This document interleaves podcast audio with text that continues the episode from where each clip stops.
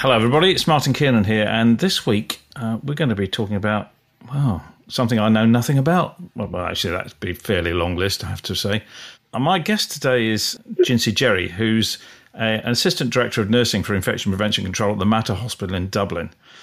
And Jerry's a pioneer in robotic process automation, and I have no clue really what that is, to be absolutely honest, because I come from an era where we didn't have even have email when I started in infection control. We certainly didn't have any computerized systems. It was go and look through the paper in the lab to see what the lab had grown, and maybe you'd put up a T card, and that was about it. There was, you know, your way of detecting an outbreak was your memory. To be absolutely honest, uh, things have moved on somewhat. So, well, I'm delighted to speak to you about this because it's a fascinating subject and the future of infection prevention, no doubt. So, welcome.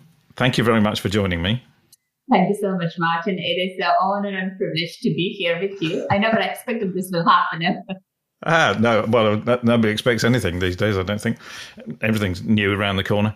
Um, so, how did you get firstly interested in robotic process automation? And firstly, what is it and how does it work? Um, so the robotic process automation, it's a software robot that sits in your computer and then download a set of defined actions so basically, we are telling the robot what we need to be done, and then they, the robot will continuously process it.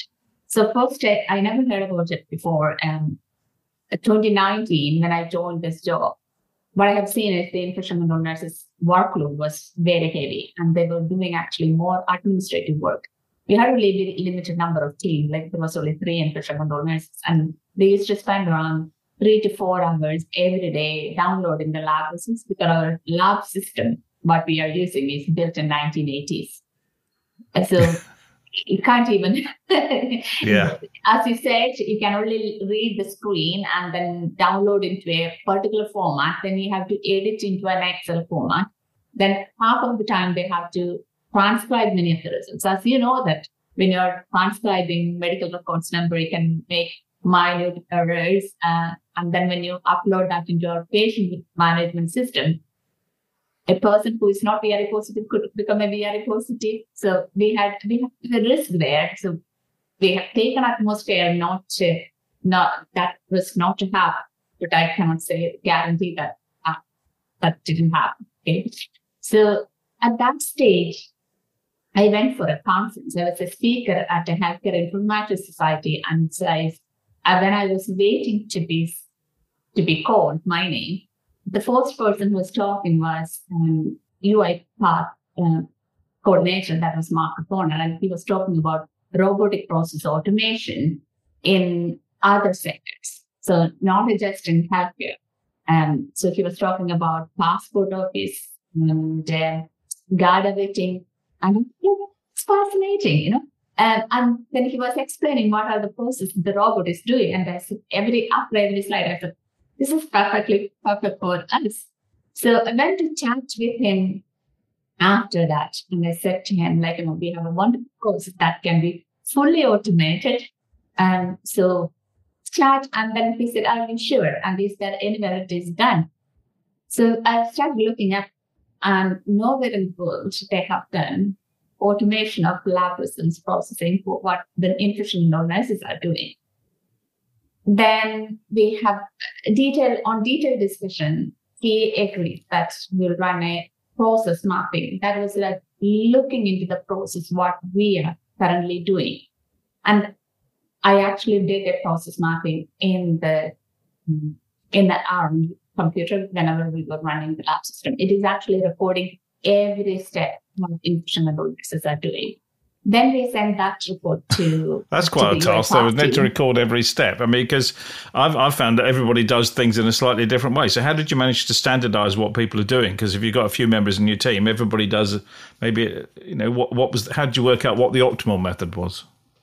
Yeah, the ultimate method was the traditional method what control nurses were using. And okay. they had a big list of steps to do if you change any of the steps, the lab system wouldn't work. They cannot download the results. So it had a definite steps. And that okay. was the beauty of the beauty of the thing. The only difference was making the robot understand the lab results because none of the microbiologists write the reports in the same way.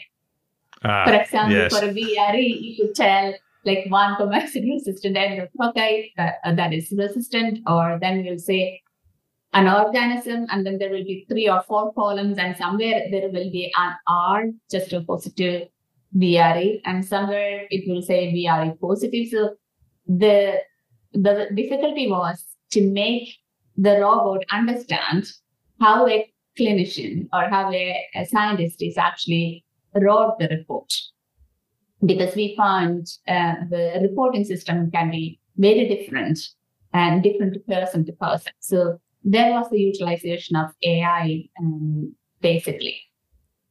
So um, we download the steps and sent it to them and asked them, they also felt if this can be done.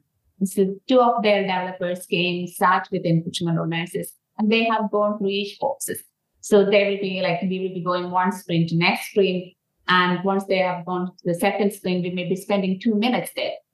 And they start asking what you were doing actually in that minute.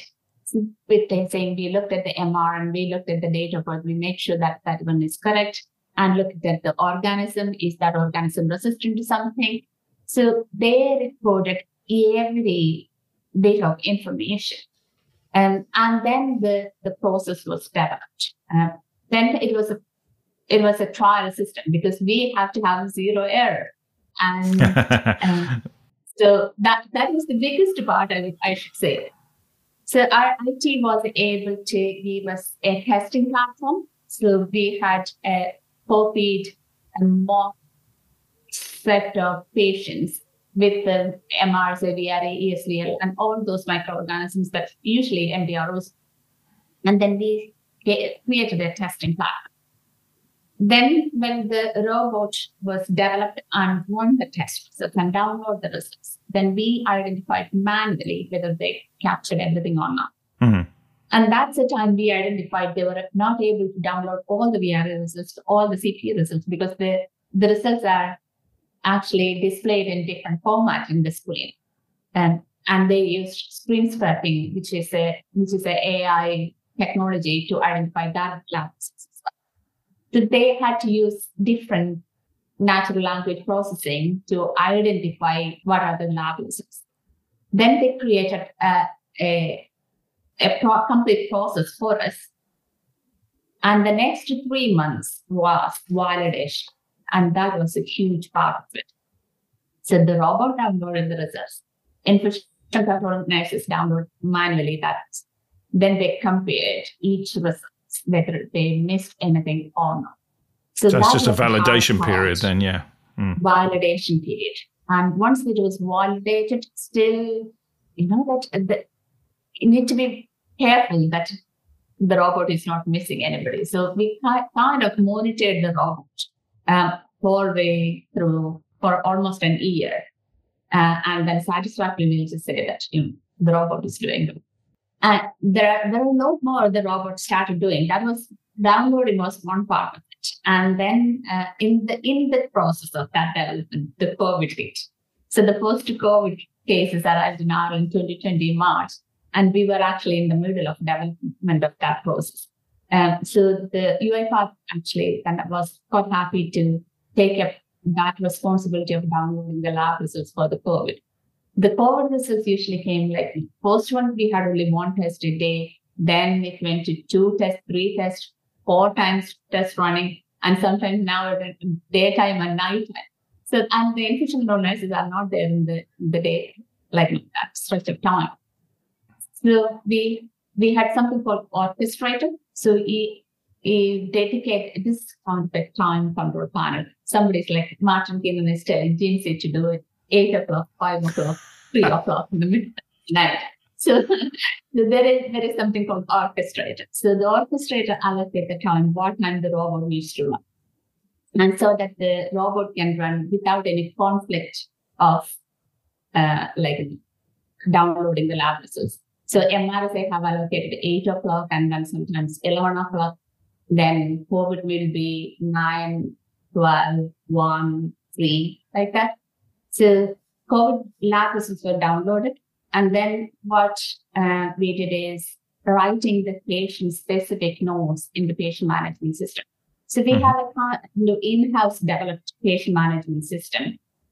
And infection control nurses usually put an alert in there for any of the MDRs. So like this patient is diagnosed with and they have to do that manually, presumably, do they? Manually, yeah. Yeah. So in this one, for the robot, actually, this is this patient is diagnosed with, or Jincy Jerry is diagnosed with the COVID on 19th of May. This patient needs to be admitted into a single room, isolation precautions, deep cleaning after discharge. So all the relevant information what infection control nurses will provide to clinical team is actually taken over by the robot. Wow. So they don't write the nursing notes anymore for COVID patients. We are still writing for others, and we are in the that is planned for the next phase development for um, robot. I mean, how did the microbiologists uh, uh, cope with all of this? So did they change what they were doing at all, or did they just say, "Well, it's fine. I can, you know, the robots learn what I need to, what I'm doing anyway, so I, I can just carry on the way I was." Because it's interesting when you say people report in different ways because you wonder about the poor end user then who gets the same thing but re- being reported in a number of different ways. And just did this standardize the way the end users actually getting their report as well? Yeah actually that is a nice idea. I never asked that question. What we actually trained our robot to become more intelligent to read any pattern of results that comes out from it but at that time, it wasn't a time to train anybody either, Martin, because that was the middle of the COVID, early start of the COVID. Uh, yeah, good point. Our clinical workload was too yeah, yeah, too good point. busy. Yeah. So anything to be added was an, an extra job to anybody. So what we did was our developers were very good. They worked very collectively with us. Um, so nice collaboration between the two teams and we taught taught our robot what we need. Hmm. And exactly the same intelligence what an infection control is, the robot is actually using it for downloading the lab results and interpreting the lab results. We are doing a bit more work now um, so that this can be advanced further. So that is in the pipeline. Okay. Uh, so that is actually for all surgical site infections and uh, all other lab results, um, the patient specific notes for all other lab results.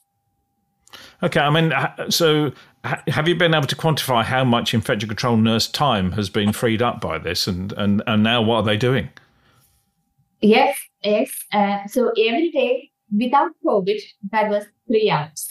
Wow. So three hours is relieved back into the system the COVID, we, we were able to manage without additional resources for the COVID because the COVID lab workload was actually done well, um, the robot. And even the doctors and nurses in the ward got information very quickly at that time itself um, about the patient reporting system. So immediately when the lab results are downloaded, if we were updating the system, it would take around seven minutes per patient. And when because of the, the robot, it actually took less than a few seconds for the robot to update that system. So a huge amount of time. And also what um, the robot did was balancing the workload, like, like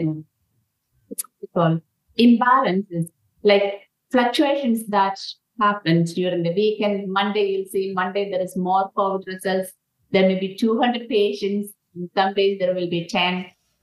And over the weekend, nurses, control nurses are not there on the weekend. But still, yeah. the robot is actually doing 365 days. So there is a silent control nurse working 24 7, 365 days, not taking any leaves. Yeah. So it actually, uh, it managed workload fluctuations very well. It makes Monday morning very busy though when you all turn up and they've got a whole pile of things to do. Yeah. I mean, are you using to look at infection rates or anything like that, or is is this just a way of filtering out the, the, the path results from an older system at the moment? So, the since the robot came in, we have surveillance data. Before that, as I said, majority of them we were looking at the lab results, taken an action. It is on the piece of paper. Never like some people may enter the next sheet we were not tech savvy at that time either. So it was like all of them were in the paper. We didn't have a full surveillance data. Now our infection control nurses are like you know, robot is actually doing infection control nurses will add further comments into those one like you know, this is a healthcare associated infection from this ward or a different hospital. So we have the surveillance data for all MDRs. Hmm. That is one of the success.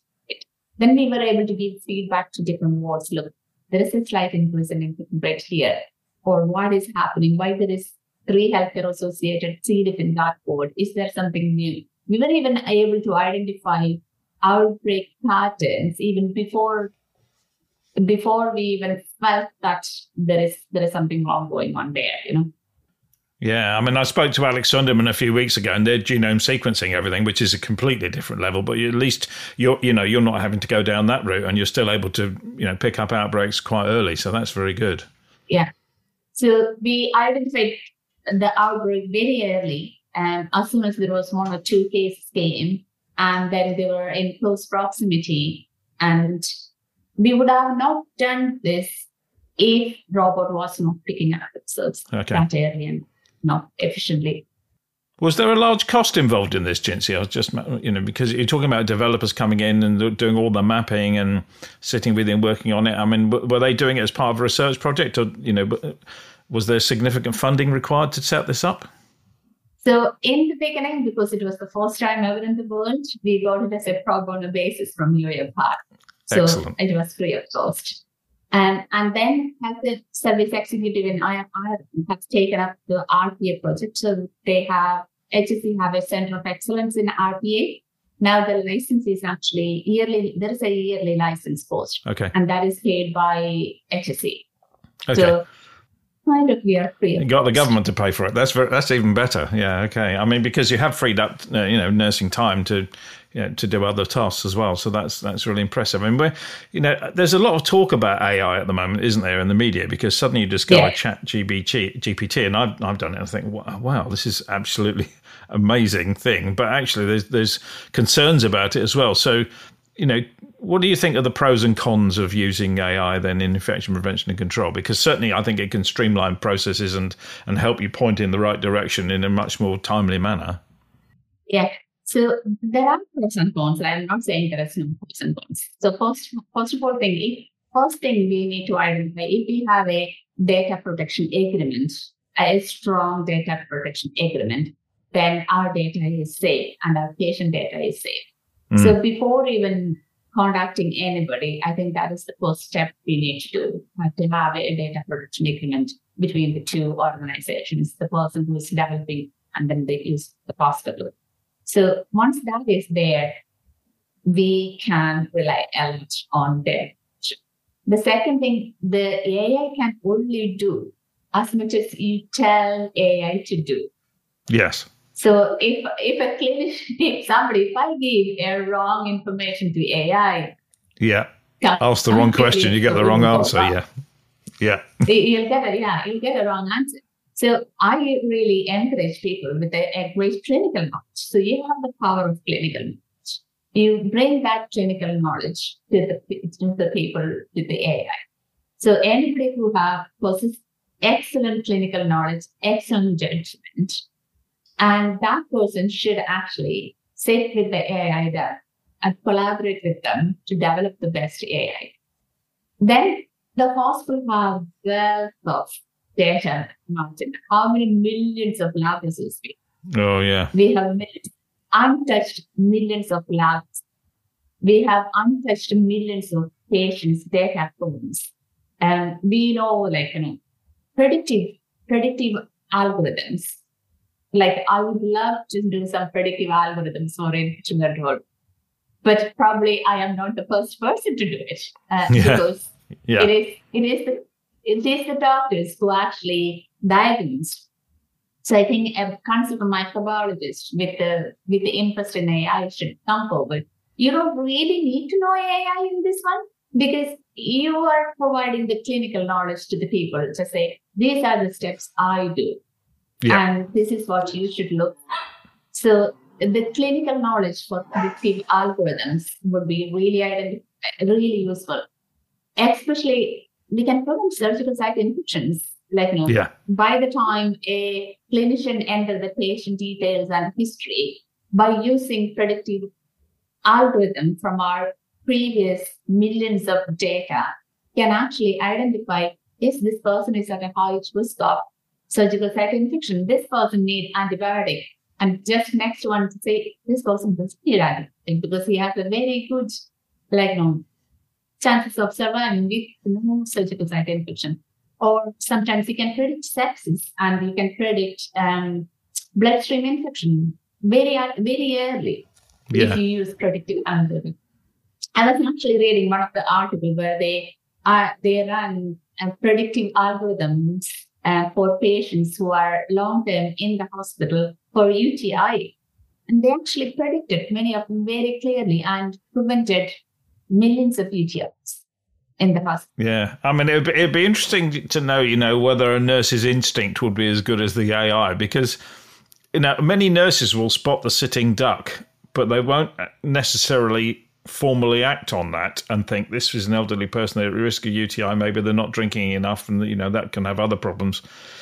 But they still don't for some reason make the connection because it's not a formal thing. It's just it's just a feeling inside. Whereas if an ai model came up on the computer screen this person is high risk you need to make sure they're getting fluids. They may be more willing to act on that do you think? Because it's it's more if, formalized and uh, therefore i see something therefore i need to do something about it. I wonder if that would be if, a, an interesting study to do really yeah, so that that's the purpose of bringing AI in this one. This person have a, a high risk of it. Now you have a set protocols in that for that person and and even like adding the symptoms like we are going on the way to electronic patient record in that time even when the symptoms comes up this is give them a an algorithm to say okay this person hit the the points for a high risk of UTI now the step needs to be acted on so that's the value of AI and that's mm. where AI should be used appropriately rather than just okay we did a predictive model these mutations I mean, I do, I do wonder if, if, if an AI system could be built to look at a number of different factors with regard to, say, a ward or unit, where they look at what the hand hygiene is like, and I mean genuinely. So that may mean some sort of automated system. What the use of PPE is like, or or some other mechanism. Are they isolating people appropriately, and actually predict which wards are most likely to have an outbreak? Because I could tell you, walking around my old hospital when I was working, I, I reckon yeah. if I wrote down on a piece of paper the five wards that would have a norovirus outbreak in October each year and opened that envelope up in April, I'd have been pretty much right because you can, you know which wards are good or not. But you know, are there some parameters you could actually use to predict when an outbreak is likely to happen through something like a norovirus or a or an influenza or something like that? You know, you know what their ventilation rate is like. You know, the future is impressive. I think interestingly, you touched one of my point. Um, one of the projects that I'm planning to do with an AI tech group. Recently, they brought to me a, a mobile size device, very small one, but that is a thermal sensor, and it has artificial intelligence built in it. And um, their purpose was to identify whether the patients was not washing their hands when they are exiting the bathroom and I said, no, no, no, this can actually be better used in the bedside if the healthcare workers are performing hand hygiene or not. Mm. So we are going to go ahead with them uh, in the development process of an automation of auditing practices of healthcare workers, whether they are missing that five moments of hand hygiene.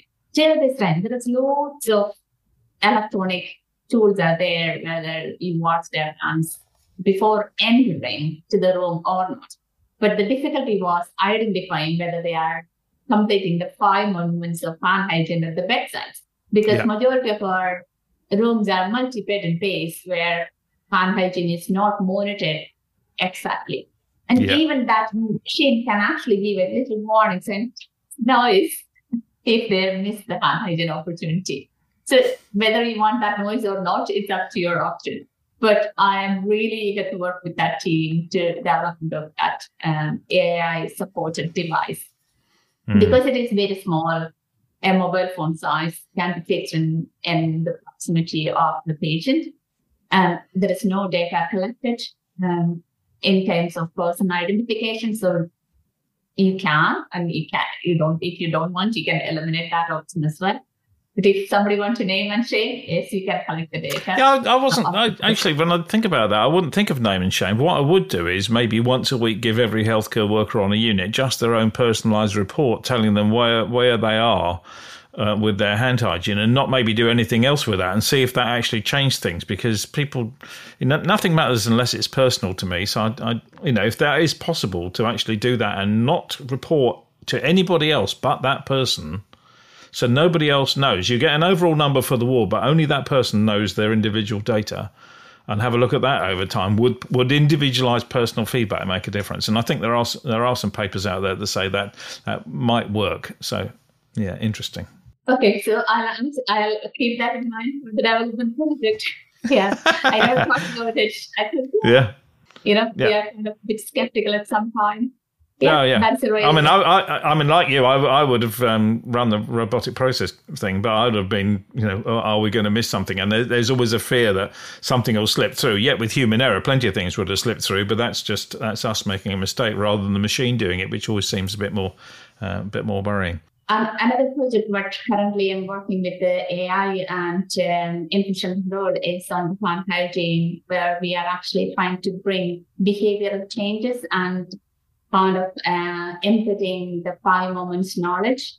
Mm-hmm. What we don't have currently is a novelty in approaches. So this is actually totally a novel approach um, where the hand, how the hand hygiene training is provided. So in, in a simple machine, um, we are trying to introduce hand hygiene training, alcohol gel coverage, five moments of hand hygiene knowledge, and practical approach and then their behavioral patterns. So how they okay. can actually change.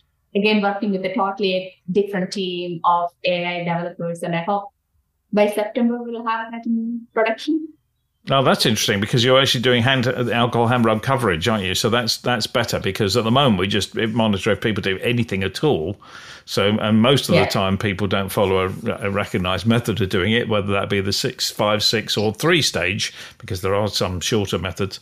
Um, so we yeah. just monitor incompetence probably most of the time. Uh, so this would be a, a, nice way of doing it to say actually how effective is hand hygiene on a routine basis. I know people have done it in research studies, but uh, so you'll be reporting in September. I look forward to hearing about that one. Imagine. Okay, well, thank you very much, Jincy. It's been fascinating. I've no doubt we will be talking again on this subject at some time in the future. I'm now going to go and stick my head in the bucket because it's uh, it's probably a bit above my age group. But thank you very much for talking to me. I'm really grateful. Thank you. Take care. Bye. Okay, and to everybody else, uh, we'll catch you again on the next episode of Infection Control Matters.